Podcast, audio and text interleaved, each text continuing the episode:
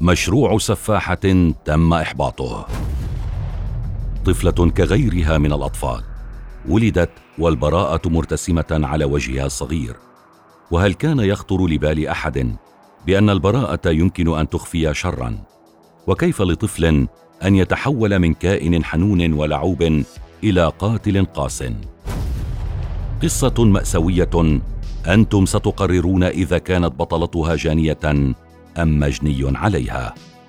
توفيت الأم تاركة وراءها طفلين وأبي أولادها الذي يقضي يومه بالثمالة. انتقلت الوالدة وهي ليست عالمة بأن طفليها بقيا تحت رحمة والدهما السكير ولج المسؤولون من دار الرعاية إلى المنزل ورأوا ما لم يكن بالتصور. أرهب المنظر من دخل إلى البيت. فما الذي يمكن أن يكون لمحوه حتى ذعروا هكذا؟ الرضيع الصغير يبكي من الجوع وهو شبه عار إلا من حفاضه متسخة والأخت كانت في حال أردى وأمر. تعرضت الفتاة الصغيرة للاغتصاب مرات عديدة لدرجة إنهاء جسدها المتهالك والصغير من قبل والدها الذي كان لابد أن يكون اليد الحانية لا الصافعه لابنته. الواقع يظلم البعض ويوجع البعض الآخر. ينغص العيش على الكثيرين فيقلب حياتهم راسا على عقب ويمحي آثار الطفولة عن وجنتيهم لتبصم الأوجاع والمآسي على مستقبلهم. يمكن أن ترسل الحياة تعويضا وسندا يأتي على هيئة إنسان لكن ماذا لو كان القدر سيلعب لعبة قذرة مع أولئك الأشخاص الجيدين؟ عائلة رحيمة لم يعرف الرجل فيها طعم الأبوة ولا الزوجة طعم الأمومة. قررت أن تتبنى الطفلين بعد الانتظار ما يقارب الاثني عشر عاما والمحاولة بالإنجاب بلا نتائج. أهدت العائلة الحياة لبيث توماس وشقيقها بعد الشقاء القصير لكن الذي بقي أثره مطبوعا لا يمحى. كان تيم كاهنا يرغب بتبني صغير والتكفل فيه وكانت زوجته جولي تشاركه هذه الرغبة.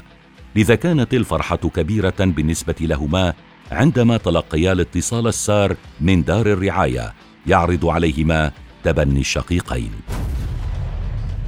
كان هدف الزوجين تربية بيث وشقيقها خير تربية وإعطاءهما الحنان الذي يفيض في قلبيهما المحرومين من الأبوة والأمومة. وكانت رغبتهما الوحيدة تأمين المأوى الدافئ للطفلين وتوفير حياة سعيدة وطمأنينة. لكن المفاجأة الصادمة هي أن الزوجين لم يكونا على حسبان من أن الطفلة التي ستتربى في كنف منزلهما سترغب بقتلهما وبقتل شقيقها أيضا. رحبت عائلة توماس بالصغيرين ولا أحد يدري ما كانت تخبئ بيث خلف هذا الوجه البريء من حقد نحو الحياة والناس. فذلك الوجه الملائكي. كان يزين النوايا الشيطانية التي كانت تدور في رشد الصغيرة. كيف يمكن لطفلة أن تؤذي الأهل الذين يعتنيان بها وبشقيقها؟ وكيف لها أن تحاول غرز الإبر والدبابيس لتنهي حياة من هو من لحمها ودمها؟ هل يمكن فعلا أن تخطر افكارا عدائية لطفلة لم تتجاوز السادسة من عمرها؟ مع الأسف رحمة الوالدين لم تكن كافية لاخماد الكرة الذي كانت تحمله بيث في داخلها تجاه هذا العالم. وراحت تصرفاتها تفيض شيئا فشيئا لتبرهن عن انحراف وعدوانية غريبة ومثيرة للشكوك. دخلت الأم فجأة إلى غرفة الجلوس ليس إلا لتجد بيث تحاول سلب روح أخيها جون. ولم تراود الأهل افكارا غريبة إلا بعد تكرار بيث التصرف نفسه.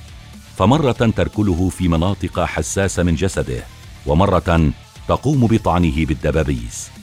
لم يكن أمام الوالدين سوى أن يقفلا الباب على بيث ليلا احتراسا وحذرا منهما مما قد تفعله بجون أثناء نومهما. كبرت بيث في منزل دافئ احتضنها.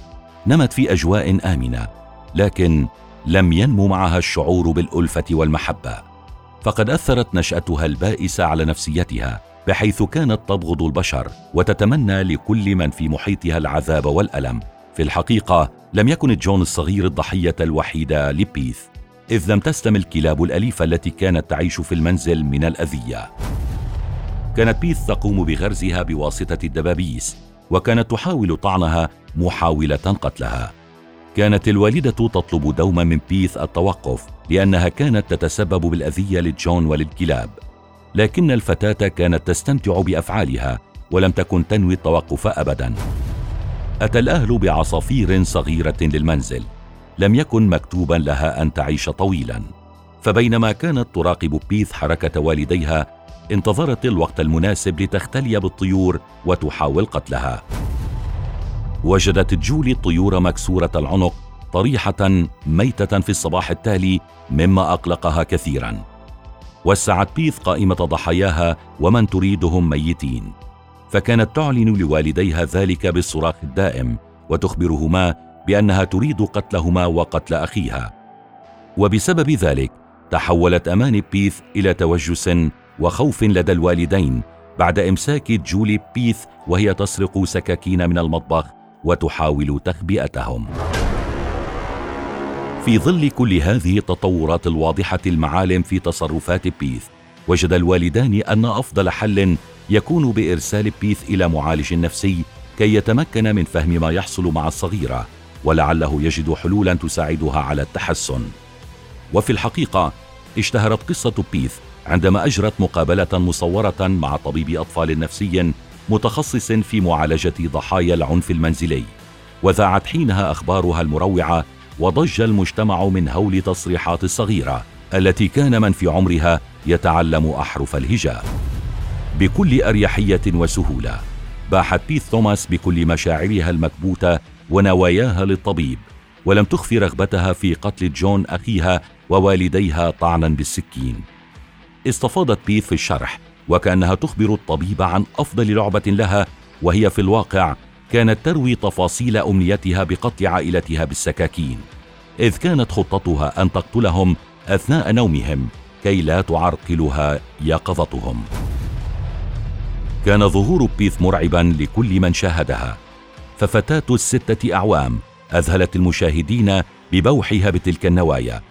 فمن كان يتوقع أن تكون صغيرة حاملة هذا الكم من الشر بداخلها هي التي يفترض أن تضج روحها بالحياة والفرح. فاجأت بيث الأطباء أيضا فمكنونات تلك الفتاة كانت نتيجة العنف الجسدي الذي هز كيان جسدها الصغير آنذاك. وكانت صدمة الاغتصاب قوية صعق بها المحللون النفسيون. الهدوء والمتعة في الرغبة في القتل التي أظهرتها بيث خلال جلساتها مع الأطباء أجبروهم على تصنيفها كواحدة من أخطر الأطفال في العالم لما كانت تبديه من استمتاع لجرح الحيوانات الأليفة بالدبابيس والإبر. كانت مهمه الأطباء حينها صعبة لكن غير مستحيلة. فالعلاج المستمر لا بد أن يحسن من وضع الفتاة التي سلمها الوالدان للأطباء للمعالجة كي تعود بحلة أفضل لهما. هذا المفهوم المشوه الذي انطبع في ذهن بيث الصغيرة كان سببه عنفا وظلما لم يكن للصغيرة ذنب فيه. وهذا الحقد الذي حملته توماس تجاه البشر والعائلة وجد سبيل التعافي بالتعاون مع الأطباء الذين سعوا جاهدين لشفاء بيث لابد أنكم تتساءلون أين أصبحت الطفلة الأكثر شرا وكيف كان مصيرها. من السار جدا معرفة أن بيث توماس التي اعتبرها العالم وأطباء النفس من أكثر الأطفال شرا تجاوزت جراح الماضي وأصبحت اليوم ممرضة تداوي جروح الناس والأطفال وتحاول إزالة الضباب عن الأطفال الذين تصادفهم وتعرفهم على صورة الحياة الحقيقية والجميلة.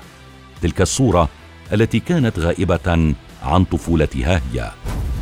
تمكنت بيث بفضل والديها اللذين أرسلاها للعلاج أن تصحح نظرتها للبشر وللحياة وأن تنفض عنها غبار الشر والانتقام. ولم يصب من قال فاقد الشيء لا يعطي. فبيث التي لم تحظى بطمأنينة وفرح الطفولة باتت اليوم مصدر أمل للأطفال.